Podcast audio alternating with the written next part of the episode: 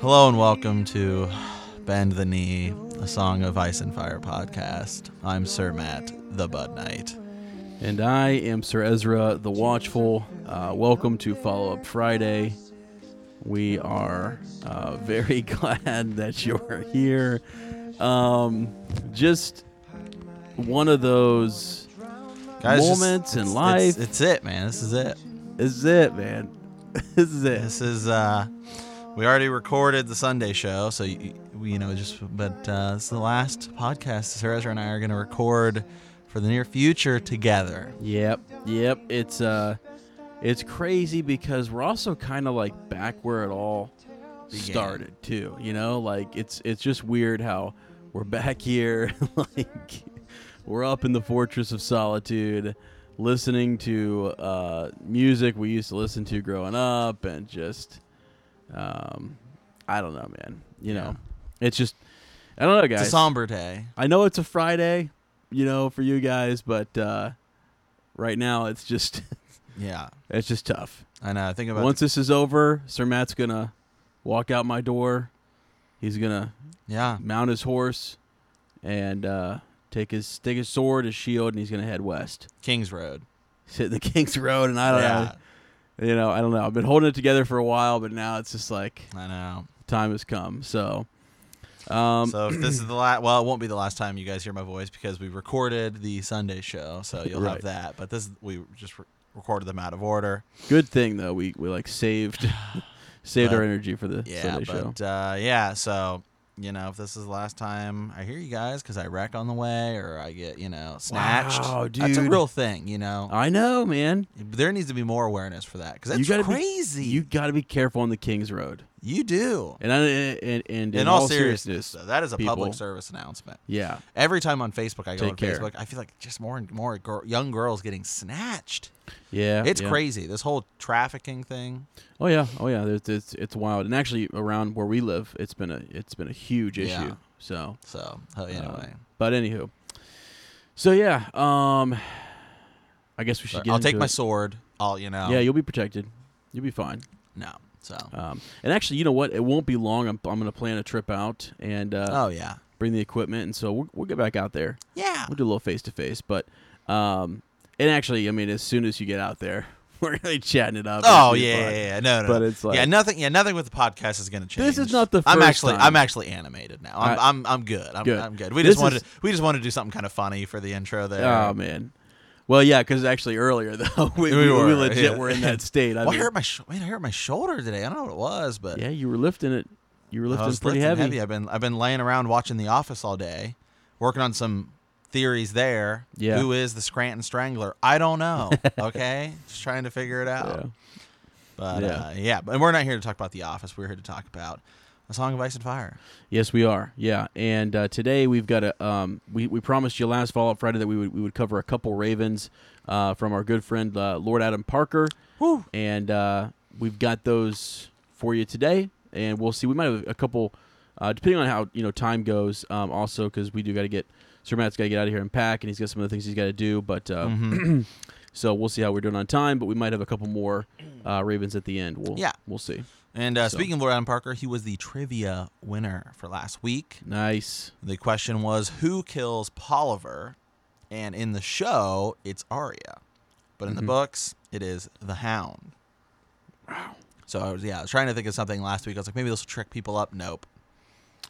Nobody got it wrong. Nobody got it. Yeah, everybody did a great job. Honestly. Yeah, we had uh, Ty Strader was in there. We had a couple other people Mhm. um, yeah, yeah. So reply. So yeah, Sir uh, Robbie of Newcastle, however, is coming back from vacation, so uh, everyone should look out. yeah, And uh, we were joking about maybe uh, should we just post the episode at like 8 p.m. Eastern time, we could noon. Yeah. Just Yo, uh, noon. Yeah, Yeah, so that'd be wild. Give people a fair chance. Uh, we'll see. Um, okay, so do we have when when are we gonna save trivia? We're gonna do it now. We're gonna do it later. Yeah, we probably should go ahead and uh, Get it out. and do it now. Yeah. Okay. So uh, trivia for this week is what is the name of the ancestral seat of House Reed? What is Mhm. the name of the ancestral seat of House Reed, or AKA what is the name of their castle? Yeah. Yep. Yeah. Yep. Let us know. Um, is it more of a castle or is it a fort? Yeah, I don't really. No one really knows. Really. Yeah, it kind of Uh, floats around. It does. It moves, around. Ravens can't find it. Mhm. You know, the enemy can't find it. Yeah, it's down there in the Uh, swamps. Yeah, it is. So it's actually one of the more interesting, I think, houses, and you know, Howland Reed himself and his kids are super interesting. You know, 'cause Right. they're, you know, working with Bran, and they're they're supposed to be, you Mhm. know, friends to the Starks and stuff. It's just, I don't know, Yeah. really cool. So, So, um, okay, uh, we ready to dive into the Raven? woo, yeah. Okay. Uh, so this is we're gonna do the uh, dragons in history Mm-hmm. 1st Okay, so um, we let's oh just dive into it here. Yeah. Uh, good morning, my good sirs. In our discussion Monday, and this was Which actually a couple Mondays ago. yeah yeah because we saved this for a bit, um, but this was back when we were talking about uh, dragons in the Daenerys chapter, and I, th- I think Sir Matt and I were talking about how dragons were still in a shy. You know, we were talking Mhm. about how like their their origin story. Right. Um, and so this is this is what that uh, uh, pertains to. So, in the Daenerys chapter, we mentioned the theories uh, her handmaidens had on where dragons come from. I've decided to look to the earth again for some wisdom. Never forget, you know, his words are from earth wisdom. Mm-hmm. Um, I will give a brief description of A Song of Ice and Fire dragons, then discuss some theories we hear about dragons from A Song of Ice and Fire. Uh, specifically, um, you know, uh, well, with our help. Okay. Mhm. Well, um, then I will explore, uh, as brief as I can, dragons all over the world, uh, keying in on areas where uh, Gur has been known to draw from previously. Okay, part one A Song of Ice and Fire. Characteristic, characteri- I can never say that word. Characteristics Characteristics. characteristics of dragons. Um, okay, in a world of ice and fire, uh, dragons are are scaled reptilian creatures. Uh, they have four limbs, two wings, which are used as forelegs, uh, like bats. And um, uh, tr- is that the is that kelp? Try yeah, Uh, there's a P in front of that that, that word there. a dinosaur. You're not supposed to pronounce the p. Pterosaurs. Yeah.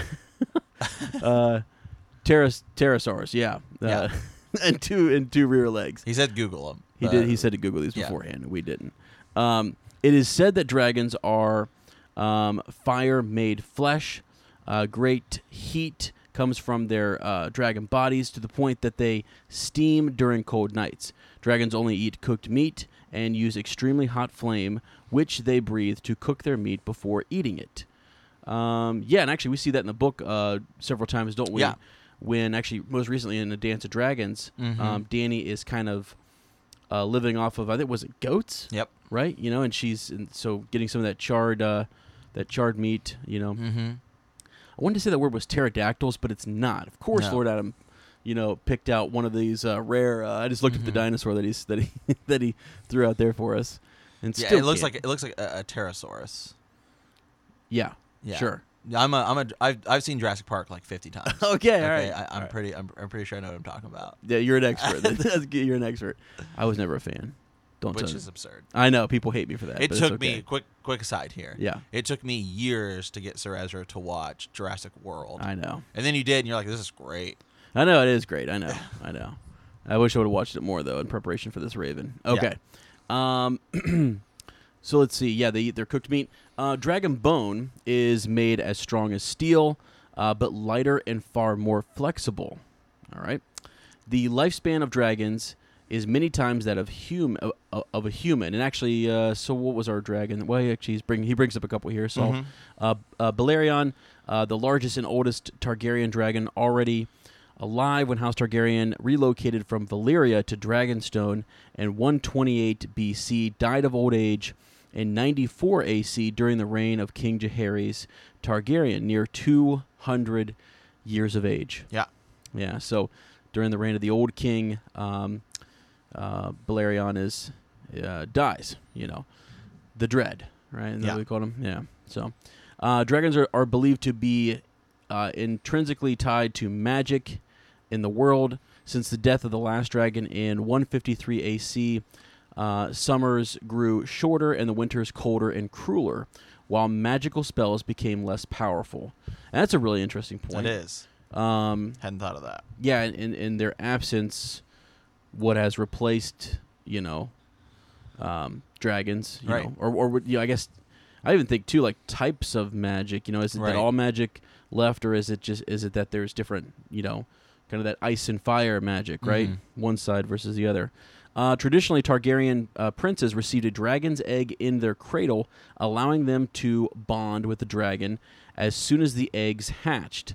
Unhatched eggs can become um, can become fossilized at an old age.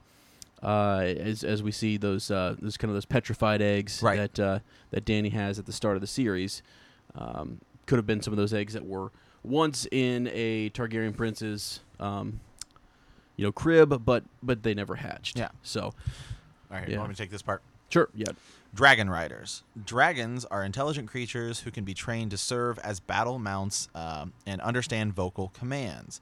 They are said to be unpredictable in nature uh, and have to be trained to keep them from laying waste to everything around them. However, dragons will not simply allow anyone to mount them. In Valyria, the noble born dragon riding families, the dragon lord families, frequently married brother to sister to keep the bloodline pure, and it is generally believed that the Valyrian heritage plays a part. During the Civil War, known as the Dance of the Dragons, Prince uh, Jacaerys Velaryon called upon Targaryen bastards and their descendants, the so-called Dragon Seeds, to try and mount a dragon. Regardless, men without Valyrian descent made their attempt as well, nor is the possession of Valyrian blood, no matter how uh, directly, a guarantee that bonding with a dragon will be successful. that's a good point. Yeah, Yeah. Once a dragon has bonded with a rider, that dragon will not allow anyone else to mount it while the rider lives, no matter how familiar said person might be to the dragon, although they are willing to accept another person upon their backs when their own rider has mounted as well. When a the rider of a dragon dies, that dragon can bond with a new rider. No rider has ever ridden a different dragon while his or her dragon was currently alive. Yeah, we see that mm, okay, we see that when you have another person on the dragon with um when Visenya goes to conquer uh the Eyrie, the Eyrie, yep, right? okay. And then the young the young prince Yeah. comes out and then the the the queen of the area at the time because they were all kings and yeah, queens Royce of their. Arryn or something like that. Yeah, Uh, she is like hiding in the castle and then she comes Right. well she like comes out when Visenya lands right. and then she sees that her son is like, "Oh, I want to ride for the dragon," so she takes him. Right, On, yeah. Right. She takes him on, on a Gotcha. ride. Yeah. So, yeah, um, the dragon and its rider form a bond. A dragon might be able to sense when its current rider uh, is in distress or has died. This is implied in the case of the dragon Dreamfire, who, despite being locked and chained in the dragon pit, is said to have sensed when his rider Helaena Targaryen committed suicide in Maegor's Holdfast at the other side of the city. Additionally, when the dragon Drogon was hit by a spear, the dragon and its rider Daenerys Targaryen were said to have screamed as one. Sub theory Daenerys, Tyrion, Jon, and Bran are all n- the new dragon riders. Wow. Huh. Yeah, I mean, D- D- uh, Daenerys for sure. Tyrion. We see that um, in the in the in the show. we show, see that right. moment, right? You know, John. Jon uh, has a moment, Has yeah. a moment for sure. Could see that happening. Uh, now, Bran though, Well, I you said this in Yeah, the and I've past seen a- that and he that- just might. he, he might warg. He might war, you know warg into yeah, it, yeah. which would be interesting. Yeah. That would be very interesting. All right. Um, r- well, hold, real quick here, just with the the whole writer situation. Um, it's interesting that like the does. Oh gosh, what's his name? Yeah, during the Dance of Dragons, like they, um, Lord Adam mentioned that they kind of opened it up to different Right. people and their and their blood and those different bloodlines and what have you. Is it? uh It's not even. It's so first you have to have like the blood, right? You have to have I that would assume. that yeah. that bloodline, right? Um, and then how is like how does one approach and form that bond though? You know what I mean? Like, right. are there like well, like, it what- says a bunch of people try. right, and, they, when and they yeah. get you know yeah they get eaten and burned and charred, all yeah. sorts of stuff. Yeah, so it's like you got to have a lot of nerve to Mhm. to make that bond, don't you? Mhm. and almost you would think be kind of assertive or have a. And every dragon's different too. Every dragon's totally different. There's Right. the one um, in the Dance of the Dragons they, that they call the cannibal, right? And it's like Oh yeah. he's even snapped at other dragons and, Right, and right. stuff like that. And so um, they say some of the more mature ones, or like you try to get them when they're young Mhm. and Yeah. stuff and stuff like that. Yeah. So Yeah, it's just interesting. It's it's a complex uh, process, I think, Mhm. and so one that we don't have a whole lot on, but nice to think about. Yeah. Um, common thrones myths about dragons. Uh, Doreah said to Khaleesi the moon was an egg. Once there were two moons in the sky, but one wandered too close to the sky, um, but one wa- uh, and one wandered too close to the sun and cracked from the heat. A thousand thousand dragons poured forth and drank from the fire of the sun. This is why dragons breathe flame. One day the other moon will kiss the sun too, and it will crack, and the dragons will return. Uh, we know this to be a trader's tale and not true. When the red comet was seen throughout the realm, everyone was curious as to what it meant. Old Nan, who could be the only character to not lie, Yep. spoke. Dragons, she said, lifting her head and sniffing. She was near blind and could see not the comet, yet she claimed she could smell it. It be dragons, boy, she insisted. At Dragonstone, the red priestess Melisandre tells um, Selyse. Selyse Florent, the com- Yeah. the comet is Dragon's Breath. In King's Landing, the small folk city call it Joffrey's com- uh, King Joffrey's Comet, and servants refer to it as the Dragon's Tail. Hmm. We are not sure as to why the comet occurred. It could be a coincidence, but we know dragons recently hatched when the comet was seen, and many individuals correlate the comet with dragons. Huh, that's interesting. So yeah, I mean, first of all, Lord Adam, uh, spot on with with pointing out that Old Nan is the only one we can really trust. Absolutely. Uh, you know, when we're uh, trying to decipher the meaning uh, behind the comet, right. Because I don't think she ever tells a lie, but I do think she kind of doesn't know what she's saying sometimes. Uh, Well, I came here for a. Brandon, but I can't really Yeah. remember which Brandon. Well, I mean, yeah, but she's you know, Or maybe she does know, and she's just maybe she's just playing yeah. everyone like a fiddle. Yeah. um, no, but yeah, she she's well, she smells the comet too, Mhm. right? You know, very interesting. But there's um, and and the comet plays into all the different prophecies and stuff, you know, and it's sort of this, you know, sign that uh that these things, you know, it's a sign that kind of uh, these prophecies have said would come, and then it kind of gives a lot of uh, credence to uh, to them, and then to the idea that dragons and magic are coming back into Right. the world and all that good stuff. So, uh, yeah, it's it's it's interesting. Uh, and Melisandre, you know, saying that, um, also saying that it's dragon's breath, Mhm. you know, making that uh, connection as well. The whole bit with the eggs, you know, the or the moon and the sun, and right. and that whole bit seems a little bit. Um, I don't know. I like that one I mean, I know you like because because that's just one that's never really touched on. Like, Right. It was never really touched on ever again. So, but I don't know. Yeah. He talks about it early on in the books. So, you Well, you know, people used to believe the world was flat. All right. Yeah. Well, it is. so, Well, I mean. All right. All right. I mean, c- prove me wrong. Look at the horizon. I know, I know. I'm just kidding. Uh, so, um, okay, on to part two Dragons Around the World. Yeah. Um, let's see. All right. Every culture has some sort of depiction of a dragon. A dragon is a large serpent-like legendary creature that appears in the folk in folklore of many cultures around the world. Um, you know, beliefs about dragons vary drastically by region. Uh, the earliest uh, attested dragons resembled giant snakes. Dragon-like creatures are first described in the mythologies of the ancients of the ancient uh, Near East and appear in ancient Meso- uh, Mesopotamia art and literature. Stories about storm gods slaying giant serpents occurred throughout early um, and all uh, Indo-European and Near Eastern mythologies. Okay. Um, and then Lord Adam goes on to mention a couple different, oh, famous, basically famous tellings of uh, dragons in some of our um, ancient texts, Mhm. right? So we have, I mean, some of these are Hard un- pronounce here. unreadable for me. The Um, uh, Mush. The only one I know is Beowulf. the Mushishu of ancient Mesopotamia, Apep in Egyptian mythology, Vritra in the uh, Rig Veda, the Levi- Leviathan in the Hebrew Bible, Python, Ladon, Wyvern, and the uh, Lernaean Hydra in Greek mythology. Okay, wow. uh, Jorm, Jormungandr. That's a tough- And Neo Neohager and uh, Fafnir in Norse mythology. I'll I'm tell you right now, I'm sure Regine. Regine is laughing Regine and some of our other, Yeah. some of our other people from the, from that region. are Like, what are you guys talking? Hey, you know what I'd love to hear is I'd love to hear them pronounce some of this in their own actual language. Yeah. Send us a clip of that Regine, please. Mm-hmm.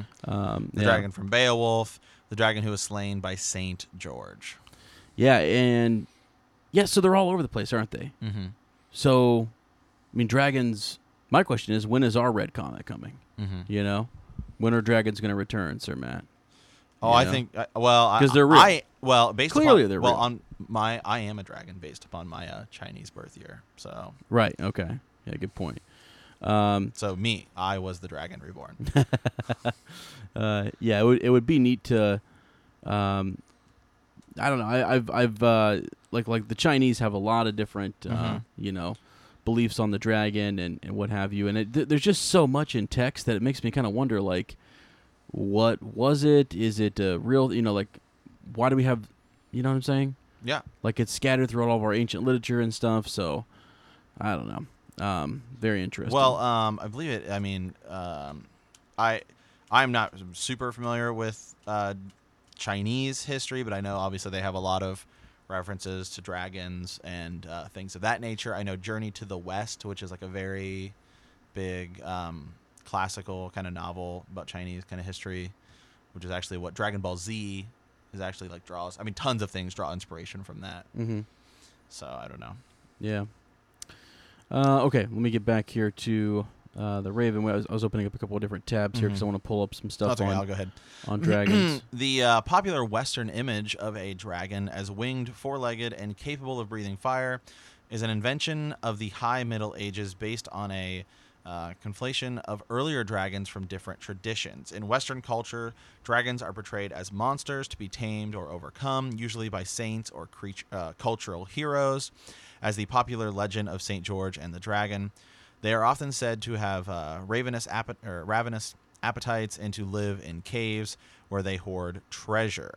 The word dragon has also come to be applied to the Chinese uh, lung, Pian Long. Um, yeah. I mean, he even has kanji there, uh, which are associated with good fortune and are thought to have power over rain. Dragons and their associations with rain are the source of the Chinese custom of dragon dancings and dragon boat racing. Uh, many East Asian deities and demigods have dragons as their personal mounts or companions. Dragons were also identified with the Emperor of China, who, during later Chinese imperial history, was the only one permitted to have dragons on his house, clothing, or personal articles. Right. So something that's you know held in Hi, yeah, obviously. they're- high regard and and reserved for you know, um, yeah, those in power, right? So- Absolutely, yeah, yeah. Interesting. Okay. Um. Oh, all right. Let's see here. Uh, part three: Thrones, uh, in real history. Okay. Mhm. So we got some more connections here uh, between the two, between a Song of Ice and Fire and maybe what you know Gur is is uh, drawing on. Apart from dragons themselves, to family houses using a dragon to symbolize their house, um, we look no further further than the Targaryens' story. Sorry, look look no further than uh, Targaryens. Uh, and he says, "Sorry, s- sorry, Wales." Uh, the Welsh flag is a red dragon. The oldest recorded use of the dragon to symbolize Wales is uh, a book written around AD um, or 829 AD, uh, but it is popularly supposed to have been uh, the battle standard of King Arthur. I was, about, I, was, I was about to say that. And other ancient uh, Celtic leaders. And I will say right here, Huh. on the record, Okay. that King Arthur is not just some myth. Okay. It's historical fact. We just haven't uncovered it yet. Okay. Okay. Yeah, I'm- ju- I'm with you on that. saying. I'm with you on that. Uh, so okay, so it's uh, it's uh, the battle standard of, of, of King Arthur and other ancient uh, Celtic leaders. Mhm. Uh, its association with these uh, leaders, along with other evidence from archaeology, literature, and documentary uh, history, led many to suppose that it evolved from an earlier um, Roman British national symbol. Okay. Mhm. Uh, during the reign of the Tudor uh, monarchs, the red dragon was used as a supporter in the English crown's coat of arms. Mm-hmm. All right, one of two supporters along with the traditional English lion. The red dragon is often seen as symbolizing all things Welsh uh, and is used by many public and private institutions. Okay, all right. So this is all this is all stuff I don't really, you know. Um, I knew that there was a lot of lore and there was a lot of different, um, you know, uses of it in, um, you know, that Celtic uh, culture, uh, Mhm. but I didn't really, you know, know much about as to, you know, the the specifics. I guess. Right. Okay, Gurlov's uh, 15th and 16th century Europe. Uh, we can see many inspirations from Elizabeth of York, aka the Rose, War of the Roses, uh, Lancaster family, etc., and her marriage to Henry uh, the Seventh, aka the Dragon. All right. Mm-hmm. Uh, another uh, Gur inspiration, uh, Gur inspired uh, battle is the Battle of the White and the Red Dragon. In Welsh legend, the White Dragon was one of two warring dragons who represented the ongoing war between the English and the Welsh. The White Dragon represented England as opposed to the Red Dragon of Wales. Uh, where did the myth of the dragon come from in the first place? Scholars say that belief in dragons probably evolved independently in both Europe and China, and perhaps in the Americas and Australia as well. How could this happen? Question. Many have speculated about which real life animals inspired the first legends. Here's a rundown of the likeliest suspects. Okay. Mhm. So we go through. Um, he's he's listed off several here. I mean, what inspired the dragon? As Sir Matt just said, a dragon. Ab- yeah, abs- yeah, So, yeah, abs- absolutely. But yeah, we'll go we'll go ahead here and read uh, through through some of these. You have dinosaurs. Uh, ancient people may have discovered dinosaur fossils and understandably misinterpreted them as the remains of dragons. Chang Qu, uh, a Chinese historian from the 4th century BC, mislabeled such a fossil in what is now uh, Sichuan province. Uh, take a look at the fossilized Stegosaurus, for example, and you might see why. These giant beast, av- these giant beasts averaged 30 feet in length and were typically 14 feet tall and were covered in armor plates and, and spikes for defense. The Nile crocodile, um, native to sub-Sahara, uh, sub-Saharan Africa, Nile crocodiles may have had a more extensive range in uh, ancient times, perhaps inspiring European dragon legends by swimming across the Mediterranean to Italy or to Greece. They are among the largest of all crocodile species, uh, with mature individuals reaching up to 18 feet in length. And unlike most others, they are capable of a movement called the high walk, uh, in which the trunk is elevated off the ground and a uh, and a, a giant lumbering croc might be easily to mistake for a dragon. Huh. Let me. I'll say this real quick. There's a few things I don't mess with. It's alliga- alligators or crocodiles. Right. Yeah. I don't know. want anything to do with them. I know. I don't even like know. going to Florida. No, no. I have family there. No, me. I mean, if you're from Florida, it's a beautiful place, right. but uh, I Right. could I couldn't live there just Well- simply because of the bugs and Right. the crocodiles. It's. I know it's one or thing. al- they have alligators there. But Well, it's important. To be, it's important to know the difference. Sir Yeah. Matt. So you know, Yeah. Sir Matt taught me a long time ago how to tell the difference. how to tell the two. difference? Yeah, one you'll see later and one you'll see in a while. Okay. Right. And I don't want to see any of them anytime soon. Right. So, Me so, so yeah, I could not imagine a one that way. if I saw one walking off the ground, I'd be, I'd be freaking out. Yeah, I know. Yeah. But I no, mean- I can see that. I can definitely Well- see how you would see that if you if it's not something you had you know had seen or you see one walking because Mhm. I imagine it's going to be a pretty frightening thing anyway. Right. Yeah. You know, I mean, Well, it's, and the it's- ancient, yeah, I uh, mean, it's kind of like how some people see you know a maybe like a uh, big bear, you know, standing up on its its hind legs, and suddenly they think it's Sasquatch. Right. Y- Yep. I mean, it probably is Sasquatch. Right. But- but yeah. That's you know, Well, you know, I mean, those like the dinosaurs seems to be is one of the most uh, convincing for sure. to me. Just just the fact that it's like yeah, f- finding those fossils Mhm. and looking at how big those are compared to us. It's just like whoa, Yeah. something like that used to walk around here. Well, Like, and the other thing is we are uncovering new spe- and we, we still have a few more to get to, but we're always uncovering new species and new fossils and new things. Like, hey, we just uncovered this as we yeah, dig right. in archaeology. I mean, we have no idea. No, we have no, no. Uh. uh nada. And how I do you mean, know e- even ter- I mean even look even look at what we think about dinosaurs now compared Uh-huh. to like you know 50 years ago. Now we're like, well, they were probably actually feathered. Yeah. You know what I right. mean? Right. Yeah. Yeah. Yeah. Very interesting. So. So, all right, uh, continuing on here, the uh, goanna. Australia is home to a, a number of species of monitor lizards, also referred to as goannas. The large predatory animal have razor sharp teeth and claws, and they are important figures in traditional uh, uh, Yeah. folklore. Sorry. We're, by the way, we're butchering tons of things this episode, so Oh, Aboriginal. Aboriginal. Sorry. Okay, I wasn't there we reading go. along with you. Sorry. That's Aboriginal. okay. Uh, recent studies even indicate that goannas may produce venom that cause bite victims, uh, wounds to develop infections after an attack. At least in Australia, these creatures may be responsible for the dragon myth. Whales. Others argue, others, capital O. no, I'm just saying. Others argue that the discovery of megafauna such as whales prompted stories of dragons. Ancient humans encountering whale bones would have no way of knowing what these animals were, sea based, uh, and the idea of such gargantuan creatures might well have led people to assume that whales were predatory. Because uh, live whales spend up to 90% of their time underwater, they are poorly understood for most of human history. Huh. And then here he even has the human brain. The most fascinating explanation involves uh, an unexpected animal, the human. In this, in this, uh, in his book, "An Instinct for Dragons," anthropologist David E. Jones argues that belief in dragons is so widespread among ancient cultures because evolution embedded an innate fear of predators in the human's mind. Just as monkeys have been shown to exhibit a fear of snakes and large cats, Jones hypothesizes that the trait of fearing large predators such as pythons, birds of prey, and elephants have uh, been selected for in hominids. In more recent times, he argues the universal fears have been frequently combined in folklore and created the myth of the dragon.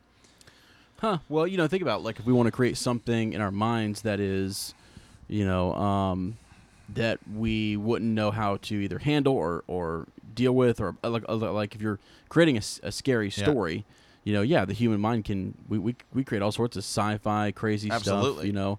Um, I mean, I don't, however, need sci-fi horror movies to tell me to stay away from snakes.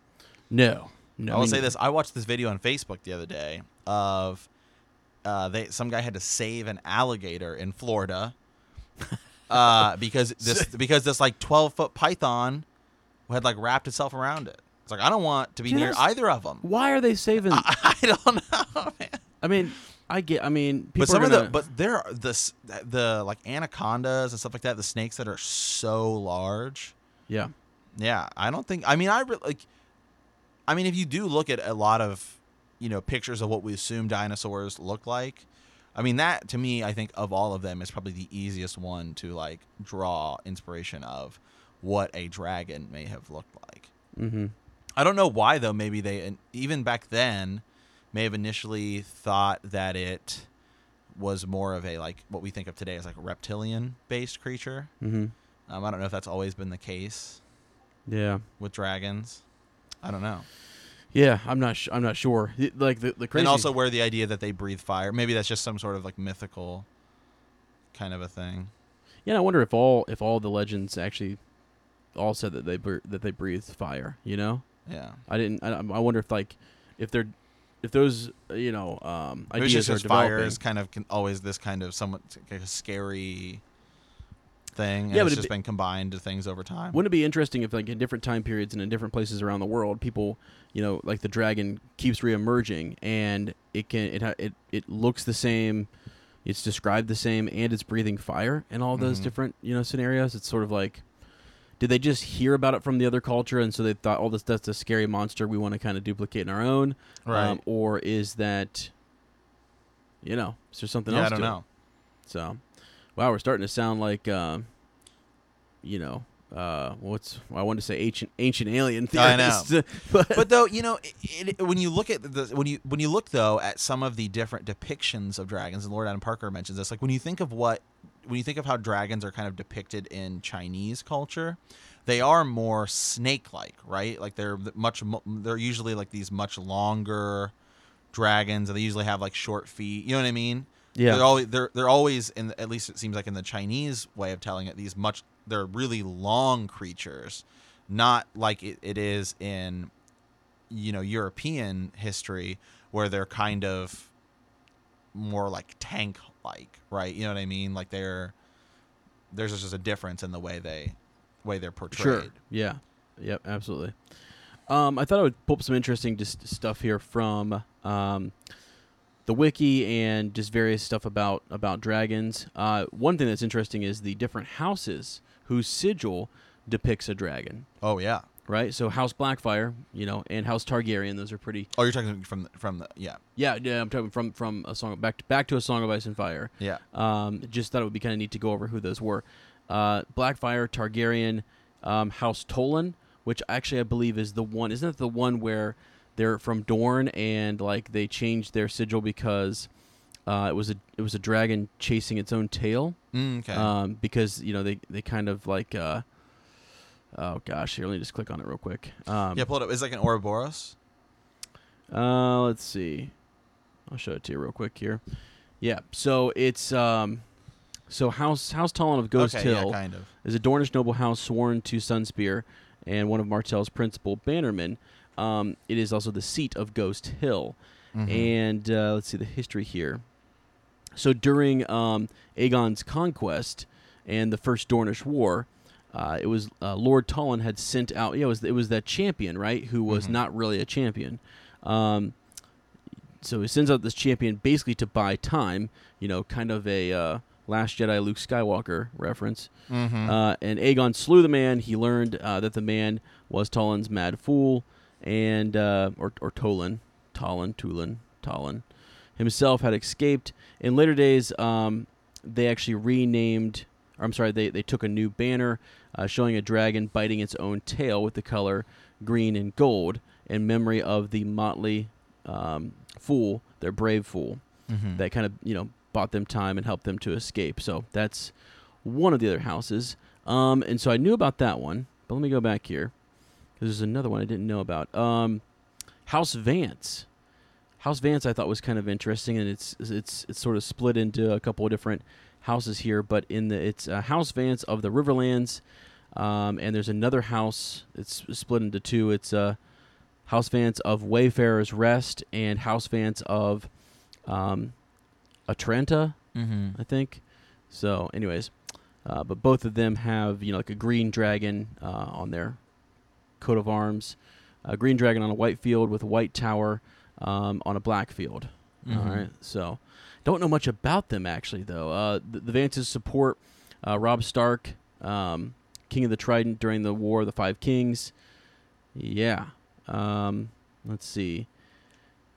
They actually have this guy. Let's see. One of them, yeah, one of them. Can, one of the Vances c- uh, is a companion to Edmure. So like a really small, you know, um, house and a small mention in the series. But I thought it was interesting. And the house is split into two, which Right.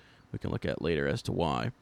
Um, so there's that, and then um, let's see, one more here, another house from Game of Thrones, Willum, House Willum.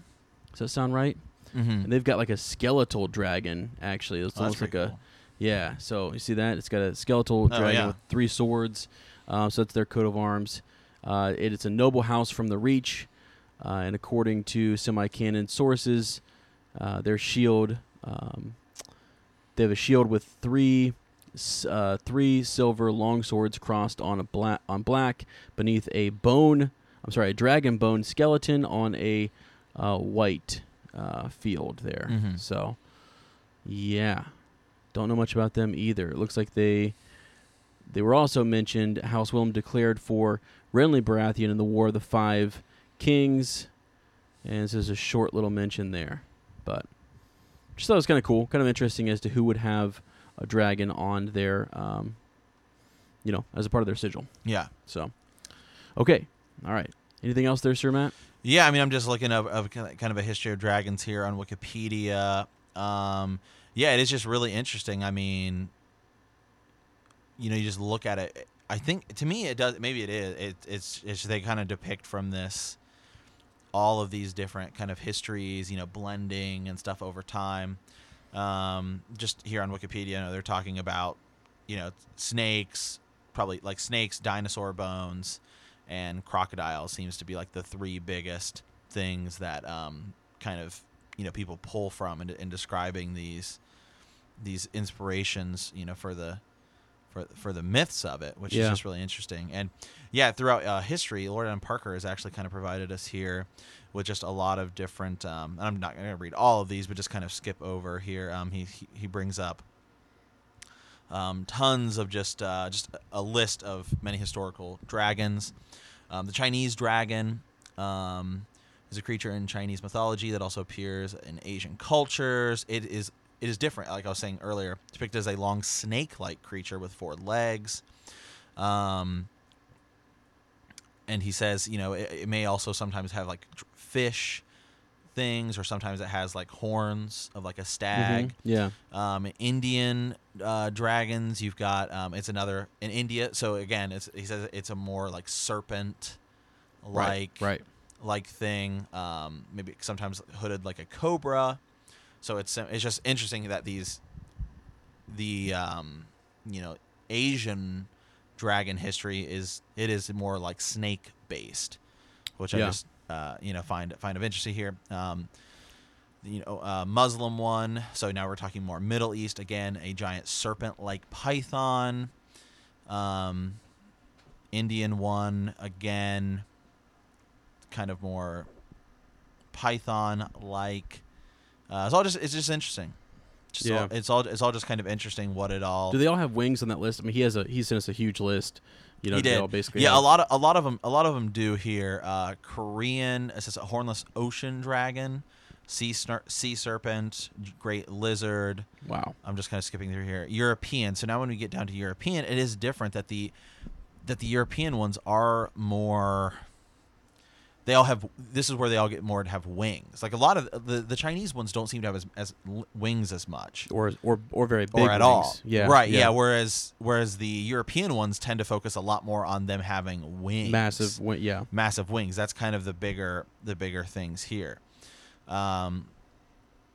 And then when you get into some of these, yeah, the Welsh, Welsh, a red dragon. He's talking about that. Welsh uh, defeating the Iron Dragon or the White Dragon.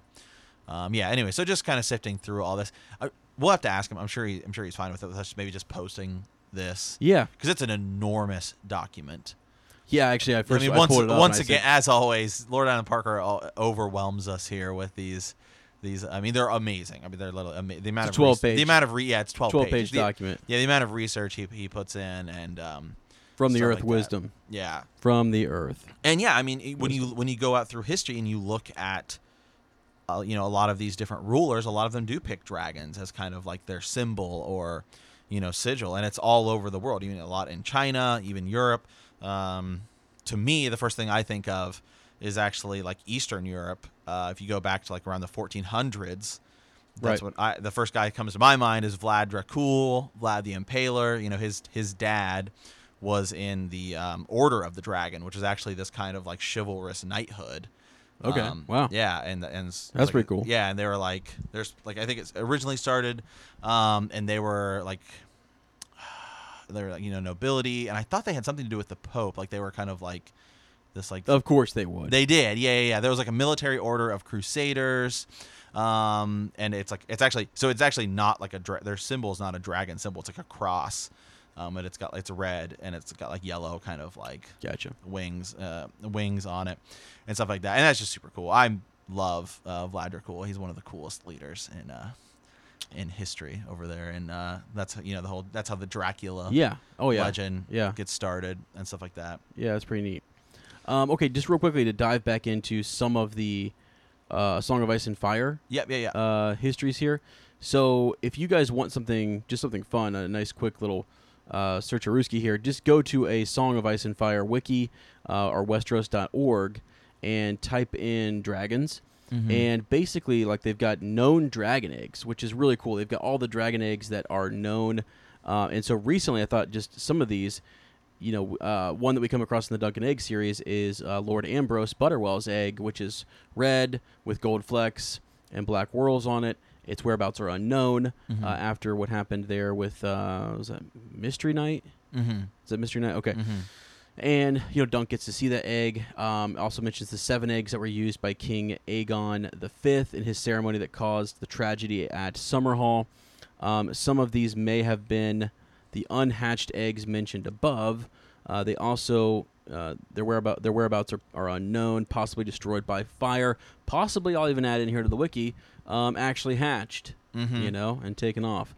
Uh, Euron uh, Greyjoy actually says that he had a dragon's a- uh, egg and he he gave it to the sea. He threw it into the sea um, Mhm. so that it could be sort of like a sea dragon. Um, and then you've got uh, yeah, just a bunch of different mentions here. It actually goes back. There's probably like close to 30 some entries in here, and it talks about whether the egg hatched, um, and if not, then where where is it currently located, uh, or is it unknown as to where its origins are. Also has a list of dragons here that is super cool. Uh, you can go through and you can look up like you know, uh, Sea Smoke was a famous dragon that uh, Laenor Velaryon and Addam Velaryon, who Mhm. was one of the as you mentioned earlier, and actually Lord Adam mentioned as well, one of those who was like a like bastard born, um, you know, comes back in and becomes a, a, a dragon. Um, Dragon Rider, uh, Sheep Stealer, who Nettles ends up getting, you know, is another one of those characters. But there's just it's got all of them. It's got them all listed in here, and so really nice to look and see who the multiple Dragon Riders were, uh, and so on. So like Vhagar, super important, you know, and you can see kind of who claimed uh, Vhagar through throughout Yeah. her life. So So yeah, again, it's all super interesting um, to see where all of this history and stuff comes from because we do know Gurr loves to draw from all of this, all of this stuff. I mean, you can look. I mean, obviously, Westeros is totally like the United Kingdom, and you know, I mean, it's just Yeah. totally d- derived from that. And Essos is totally seems much more. When you get to the free cities, it seems much more like kind of Spain, Croatia, yeah, you know, and stuff like that. And then it's just Sure. where he so he's clearly drawing from a lot of the histories to kind of use to to for different regions and things like that. Gotcha, gotcha, gotcha, gotcha. Um, yeah. So I don't know. T- th- this is interesting. I mean, to me, like, like I, I, think this stuff is cool and it's really Mhm. neat to kind of think about and stuff. And I'm not, you know, putting any of this stuff down or whatever. But this is definitely a Sir Matt. Like, I can tell you like it. And I know Oh yeah, always yeah, really, yeah, yeah. re- really were super into this, you know, um, type of thing, connecting it to the histories. What's weird is that I actually really like when I read a story. One of my favorite things um, about what Gur is doing is that he is building the history, is that he is world building, and we are getting more and more, you know, to what happened in this ancient lore, you know, Mhm. uh, in either e- either when when it's in a game or a book or what have you. I just think that's the coolest part is to go Mhm. back and really dig in. So I understand, I guess, why you know you feel that way and others feel that way about our own history. You Yeah. know, um, so yeah, to me, it's like certain certain parts of it are, are super cool, but but uh, I don't know. Yeah, it, it, it's just neat. It's it's Yeah. not something I'm real strong in, not an area that I really know a whole lot about. So I always like to hear other people kind of talk about it, and uh, I like to read this type of stuff. I I don't know that I'm real good at commentating on it, but it's it's definitely No, yeah, for definitely sure. neat. Yeah. If you have more of it, I mean, you know, we I would love to see more of that kind of stuff in the group because it definitely, you know, uh, adds to my knowledge. yeah. So, yeah, No, for sure. Yeah. So, all right. Well, uh, we have another one. This one is not as long. Um, this is kind of a Norse connection. yeah, uh-huh, Yeah. yeah, And we'd actually, this was one actually the first Ravens we ever got. Um, is uh, and he there was he like kind of touched on it, and so um, I'm, as I'm looking over this, I'm like, oh yeah, we kind of we kind of looked at this before, but we um, so this is I think he's like just f- fleshed it out here. Um, and so in Norse, you know, mythology, if the letter R comes after a vowel, you pronounce it um, kind of like Tyr, right? Um, or like Thor.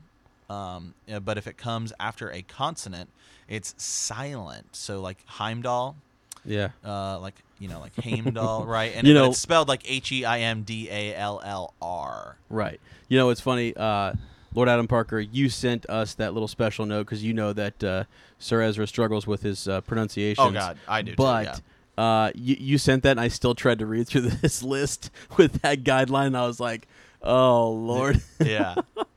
And so uh, here we go. There's some connections to possible some characters uh, and stuff like that. So it's, it's always just interesting. So uh, Aerys Targaryen, um, kind of similar to Odin, you know, the mad god slash king, Robert Baratheon as Thor, storm god who wields a hammer. Mm-hmm. Yeah. Uh, Jaime Lannister uh, as Tyr, um, uh, a heroic guy who loses his hand to a wolf. That's not you know one I'm super familiar with. Oh wow. Though I mean that's yeah, kind of cool. Not that he does lose his hand to a wolf, but just the connection of, you know, loses his hand and we have you know Yeah. dire wolves in the story. yeah, for sure. Well, he does. I mean, theoretically, he loses his hand because he's Because captured. of yeah okay. Yeah, but yeah, um, but it's just like uh, it's not a wolf who actually cuts his hand off. yeah Yeah. Um, Jaime Lannister as uh, Sigurd, a blonde hair, blue eyed Prince Charming. Uh, oh wait, that's like two connections. Oh, okay, okay, Yeah, okay. mhm. yeah, yeah. A blonde hair, blue eyes, Prince Charming type of a guy, aka the Dragon Slayer. um, nice. Walder Frey as uh, Freyr, uh, a creepy old man who likes sex and has many children. Samuel Tarly as uh, Heimdall, the smart one. yeah. Cersei Lannister as uh, Frigg, jealous of how pretty how pretty Freya is, goes crazy after her son Balder is killed. Uh, Margaery Ty- Tyrell as Freya, the hot pretty girl who is loved by everyone. Okay. Yeah. Um, Sansa Stark as uh, Ilden, associated with apples. Plus Sansa is a type of uh, is a type of apple, so there's that. Plus Ilden marries her father slash brother's killer, and is taken to the mountains by some bird. Bran Huh. of Bran of Tarth as Brian Brynhilder Brindle. Yeah. I don't know. Shield Maiden who supports the wrong Brindle. king. Theon Greyjoy as as uh Njord and J O R D or where people are like, where what are these guys saying? Can I please have Regine read this list? Yeah, us? oh uh, my gosh. Hostage of the gods that won a civil war. Jojen Reed as Kvasir. Yeah. Cave. Okay. Uh, I, he even gave us how to pronounce this, and I, I told you. I, I told you. uh, has an answer for every question. His blood gets eaten when mixed with mead. Joffrey Baratheon um, as Balder, Frigid's son who dies. Tommen Baratheon as uh, Vidar. The young or silent god Mance Rayder as Eggther, a harpist who watches over giants. Bloodraven as Loki. Trickster causes Ragnarok, which is like their kind of uh, Armageddon. Bran Stark as Faramir. Uh, Big Wolf, who chomps off Tyr's hand, Loki's child. Uh, so that's definitely interesting. Daenerys Targaryen as uh, Jormander, or Jormungand. I don't know. The dragon that wraps around the world. Melisandre as uh, Hell, which literally is hell. Jon Snow as a Sutir, leads group into battle, kills Freyr, uh, wields a flaming sword. Uh, Sutir, which means black. Arya Stark as Skull and Hati, so kind of two things here. Two wolves, one who mocks and one who hates. Tyrion Lannister as uh, Fafnir, a dwarf son of the richest man, kills his father. Holy. Yeah, so uh, clearly he is drawing uh, a, a lot here, or just you would have to say he is. Yeah, I mean, that's- Yeah, yeah, it's way right, too. Yeah. yeah. Uh, Rickon Stark as uh, Garmir, a dog slash wolf, doesn't get enough story time. Victarion Greyjoy as um, Hrym, captain of a ship. Hodor as Hod- as Ho- Hodor likes to hold the door. Just kidding, he dies. Um, and Ragnarok. All right, so what is Ragnarok? It quite literally means the song of ice and fire. But what is a song? Is a song a battle? Do musical notes fight one another for dominance? With no care or concern for the overall sound. No, that is discord. A song is harmony, notes working together in, unison. And that is Ragnarok, the forces of ice and fire uniting as one to attack the words of gods and men. Um, and that is key to understanding what is really going on in George R. R. Martin's epic fantasy series, A Song of Ice and Fire. Ice and fire may seem like os- op- opposites, but they also are partners and very similar. A frostbite has the same effect on your skin as fire as fire burn does. The battle is not dragons versus White Walkers, fire versus ice, but it is dragons and White Walkers versus mankind. Fire and ice versus people. Prior to Ragnarok, the world is plagued by civil war, rampant immortality, or immorality, excuse me, uh, particide, fratricide, and disease. A long winter that engulfs the world, known as Fimble. Uh, try that one as. Uh, Fimbulvet. okay. Oh my gosh, I think I'm actually be right. Fim, Fimbulvet. Yeah, Fim- because you dropped the R. Fimbulvet. Okay. Uh, three simultaneous winters without end. Winter is coming. before the ensuing apocalypse erupts. At Ragnarok, uh, Jotnar, Mm-hmm. large beings not unlike giants who inhabit the realms of ice and fire unite. So on one side you have Loki, the trickster, and his monstrous offspring Farinir, the bound wolf, uh, Jormungandr, and the world serpent, and Hel, the queen of the dead, to do battle with and slay the gods. All the major figure. Um, all the major figures of the Norse pantheon are forbid are foretold, excuse me, to perish in the ensuing chaos. Odin, the mad god, shall be swallowed by Farinir, and Thor, the storm god, the storm lord, who wields a mighty warhammer, shall fall to Jormungandr. Uh, Tyr, or is it Tyre? Tyr. Drop Tier. Okay. because the Y. axis Gotcha. Yeah, yeah. The one-handed god of single combat shall be torn to shreds by Garm. Garm. Yeah, Garm, Hell's hound. Uh, Fair, the phallic lord of um, ver, ver, uh, what, how am I? I'm just blanking. Uh. fertility. yeah. Fertility. Yep. Sorry. Uh, shall fall to the fire giant uh, Sutir the Black and his fiery sword. Uh, and Heimdall the Watcher shall die at the hands of Loki himself.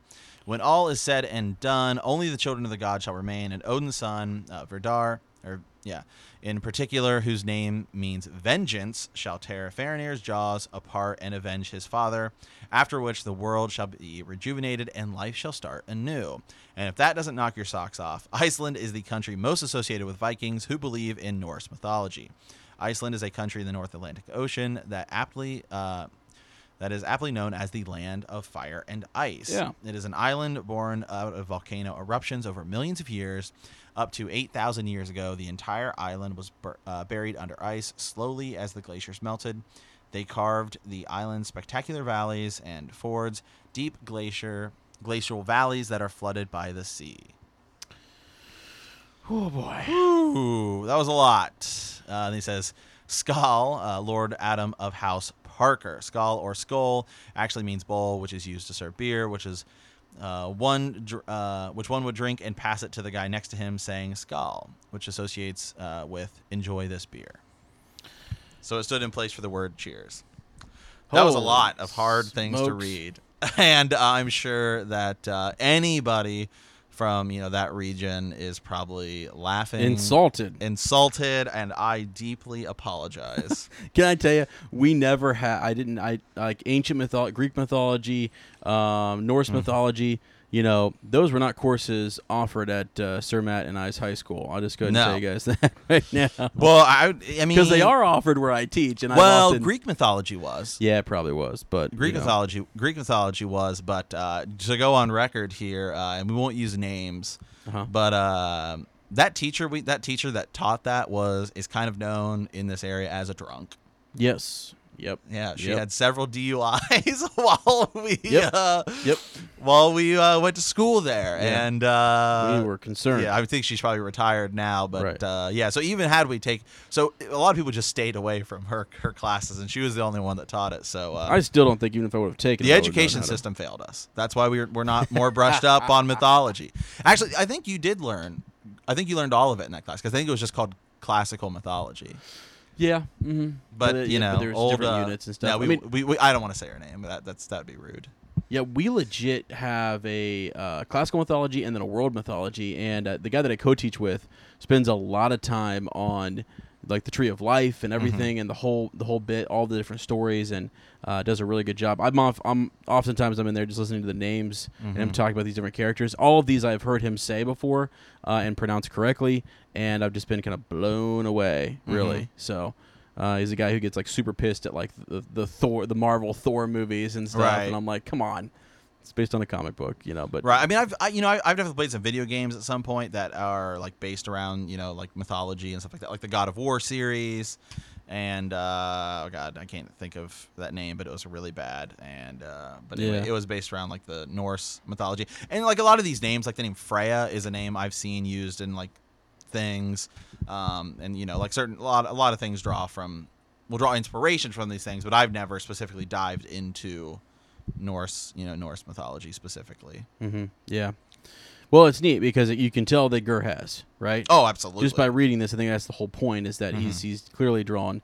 Um, you know, he, he himself it seems like uh, from his storytelling, must have liked this type of mythology. Right. You know, uh, so there's that, and a lot of the great stories, you know, uh, do pull from they they pull different elements from these um, mythologies and kind of create. Well, right, yeah. Star Wars did that, you know, um, for sure. You know, George Lucas. Well, what, are, what, are some, what are some Star Wars comparisons? Just so that maybe that that way I, I would I would I might know them. You mean from like like mythology and stuff? Yeah, yeah. Just uh, it's more like just the hero arc. Oh, like gotcha. that that the archetype, right? So just sort of that inspiration, um, drawing from like the like the force itself, right? Gotcha. This power. He Mhm. didn't mention uh, in here the like like the life power Right. that that that, that uh, Odin and Thor and those guys sort of like work in and believe, Mhm. um, you know, connected the universe. Well, I mean, but, Luke gets his hand cut off, But yeah, uh, yeah, and right. he is a blonde-haired, blue-eyed, Prince Charming kind of a guy. right. You're right. So so there's so there Yeah. is- There's that. Okay. No, I was just saying that those different stories Gotcha. draw from Right. those mythologies. Not that Game of Right. Thrones draws from Star Wars, but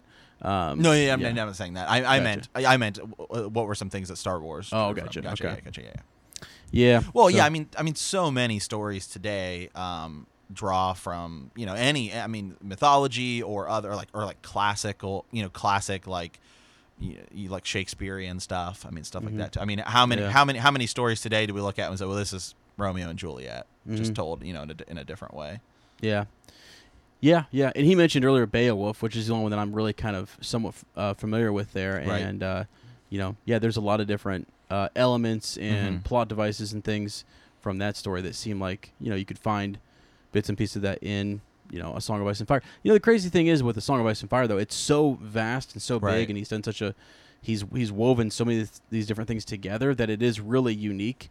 I think, Yeah. uh, and I, k- kind of a blend of all those different things that he likes. Mm-hmm. And when I when I hear him talk about his writing style and how it just evolves, Mm-hmm. and I'm sort of like he has an end game, but like if it evolves this way in his mind, then there he goes. Like Right. he just kind of you know keep moves forward with it. Right. So well, you know, like um, I've watched a lot of. I don't like watching bloopers of Game of Thrones because I just have a hard time with it because I associate those characters so specifically. yeah, yeah, with yeah. those things. I just don't, I don't like watching bloopers because then. It, I got you. But I, I don't mind watching um, some of the production things where you're where they're looking at like you know the makeup artists or stuff like that. And one thing that I think the show does very well is the show when you look at like their armor and things like that, it never really seems like it's it's clearly all like custom made and stuff like that, and it never really feels like oh this is clearly just like Victorian you know plate armor or like crusade you know it, Oh, all, sure. it all looks i mean even if you look at um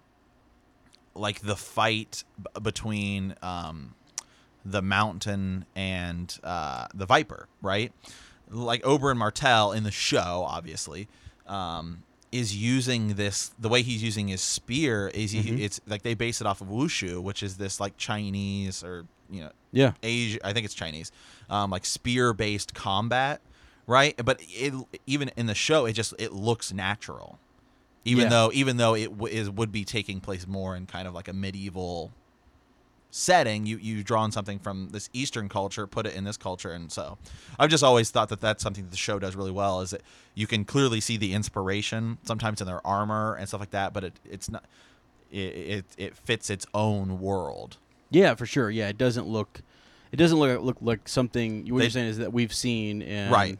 our you know on the History Channel or something Right, like that right. that we're trying to replicate something that look. I mean, it's yeah, the, it does have like the same t- like there's you were going over the different types of armor. Remember when we first with that that uh, YouTuber who was Right, talking yeah. about you know the armor um, with you. It was just so there's that, but it also still looks like it's unique. It- yeah, it looks its unique. It looks like it's its own thing. Yeah, Right. which I which I I really like. Yeah, for sure. So, oh boy. Okay. Um, anything else there on on Uh, nope. Norse? Nope, that is Yeah. it. Okay. Uh, Well, hey, uh, I mean, honestly, you know, thanks, Lord Adam Parker. We, we appreciate it. Absolutely. We're sorry we, I mean, he uh, always sends he always sends us just these amazing, Yeah. well put together ones. Well, uh, sir, sir, I do have a, a quick Raven here. I think. I think we Okay. Sure. We have time for one more quick one here. I uh, just got this. Uh, it was a um, Instagram message. Cool. From T underscore bands underscore thirty two. Hey guys, I just found your podcast right after I started reading through A Game of Thrones. I've gotten through about 10 episodes and it's been great.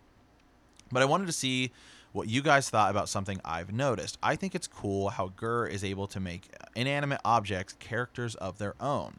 specifically Jaime's missing hand. You can see how it it reflects Jaime's true thoughts when he has to put on a fake face, right? Like it's just how how like you see this a lot in the show how Jamie, you know, he, he's missing his hand, but he's still, you know, he's he's trying to seem like everything's Hmm. okay.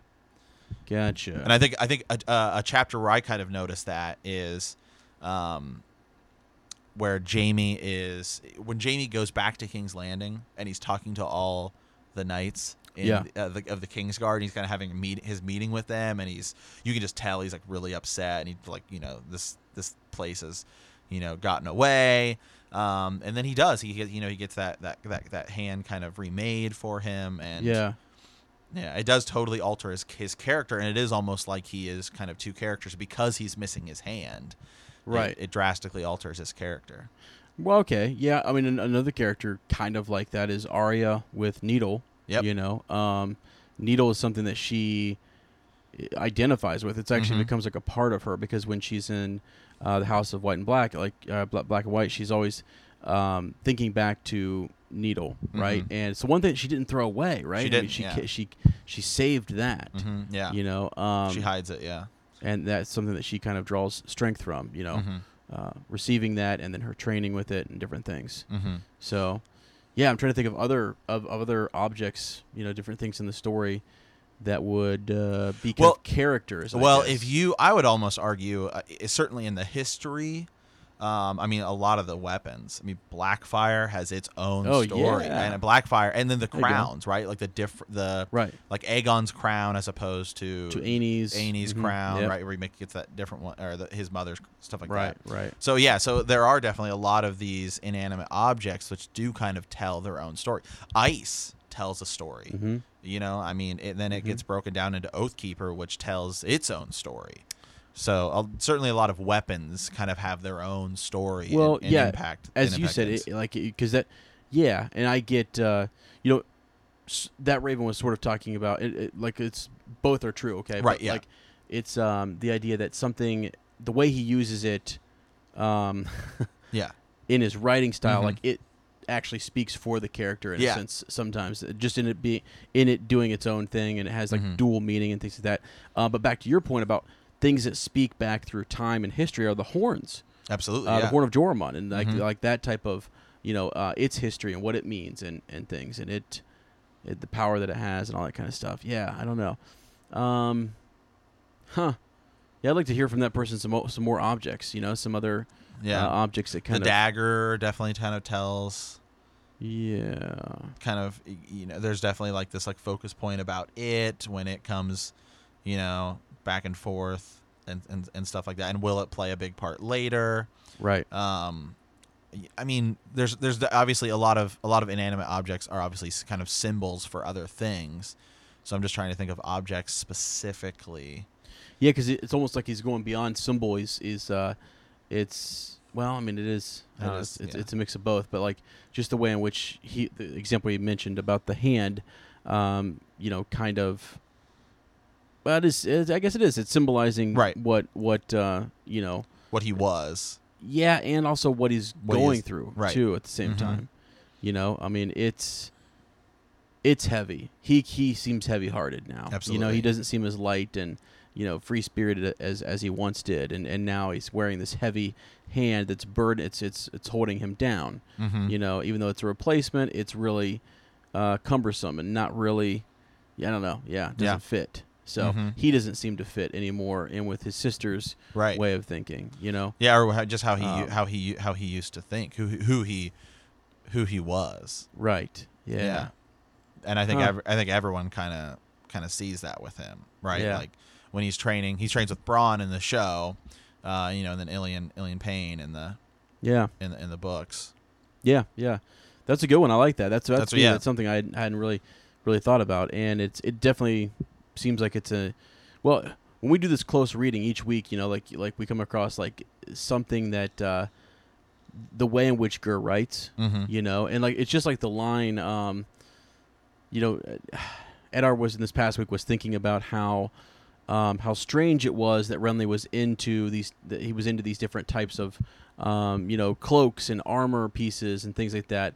And he thought the whole thing was just a bit queer. Right. You know, and it's just like the devices that he uses to kind of foreshadow or hint or you know have dual meaning or to Mhm. you know kind of lead you down a certain path um, is very interesting. Yeah. So, okay. Um, anything else for this week? Nope, that's it. Okay. Well, yeah, maybe um, uh, maybe about a short, maybe that might be a short, a shorter episode this week, guys. But we're just kind of crunched for time uh, this week, which is all my fault, 100. percent So I blame Matt for the entire You should. uh, episode. it's all my just fault. so everyone knows. yeah, we started off somber, and you know, then I had to, then I butchered a lot of pronunciations. so yeah, that's okay. it's okay. That's all right. Lord Adam Park can give us crap about it in the group. You He know? will, yeah. So uh, that's all right. Well, uh, guys, if you have uh, Ravens, we did save uh, several this week, so we we are kind of like actually um, backlogging a couple. So Mhm. uh, some of you sent some in. We had to record early, Mhm. um, so we're going to wait uh, to to address those until next week once uh, Sir Matt is all settled in, Mhm. and we'll dive back into um, a Song of Ice and Fire. We'll get Absolutely. right into the text. You know, uh, really, really, I saw some of the Ravens. I, I I've already read them, and they're they're good. Uh, Mhm. some good theories. We had a couple of new people who have seen in Ravens, Absolutely, so that's exciting. always great. Yeah. uh, so if you're new, I'm sorry, if this is your first episode, oh gosh, I am. I, apolo- I like, apologize. we apologize. We probably should have said that at the beginning, but Yeah. yeah, it is what it is. Um, but anyways, hang in there. Go back and listen to some other uh, uh, episodes and things. You know, it's it's it's no fault of uh, Lord Adam Parker. It's just it's all, just all your fa- host all- here. yeah, all, all fault of Sir Matt, the bu- the butt. the bud. No, the no, bud guy. no, me too. Uh, but anywho, yeah, send us those ravens at btkcast at gmail.com, and uh, we read those every Friday and, and, and go over them. Make sure the pronunciations are easy Mhm. uh, for us. Yeah, we need the phonetics. Yeah, we do. We Yeah. do. So we'll go from there. But uh, all right, I think that's it uh, this week. Uh, we'll see you guys on uh, you know on uh, on Monday for our. We'll continue our reread. Absolutely. All right, and uh, in the words of House Stark, winter is coming.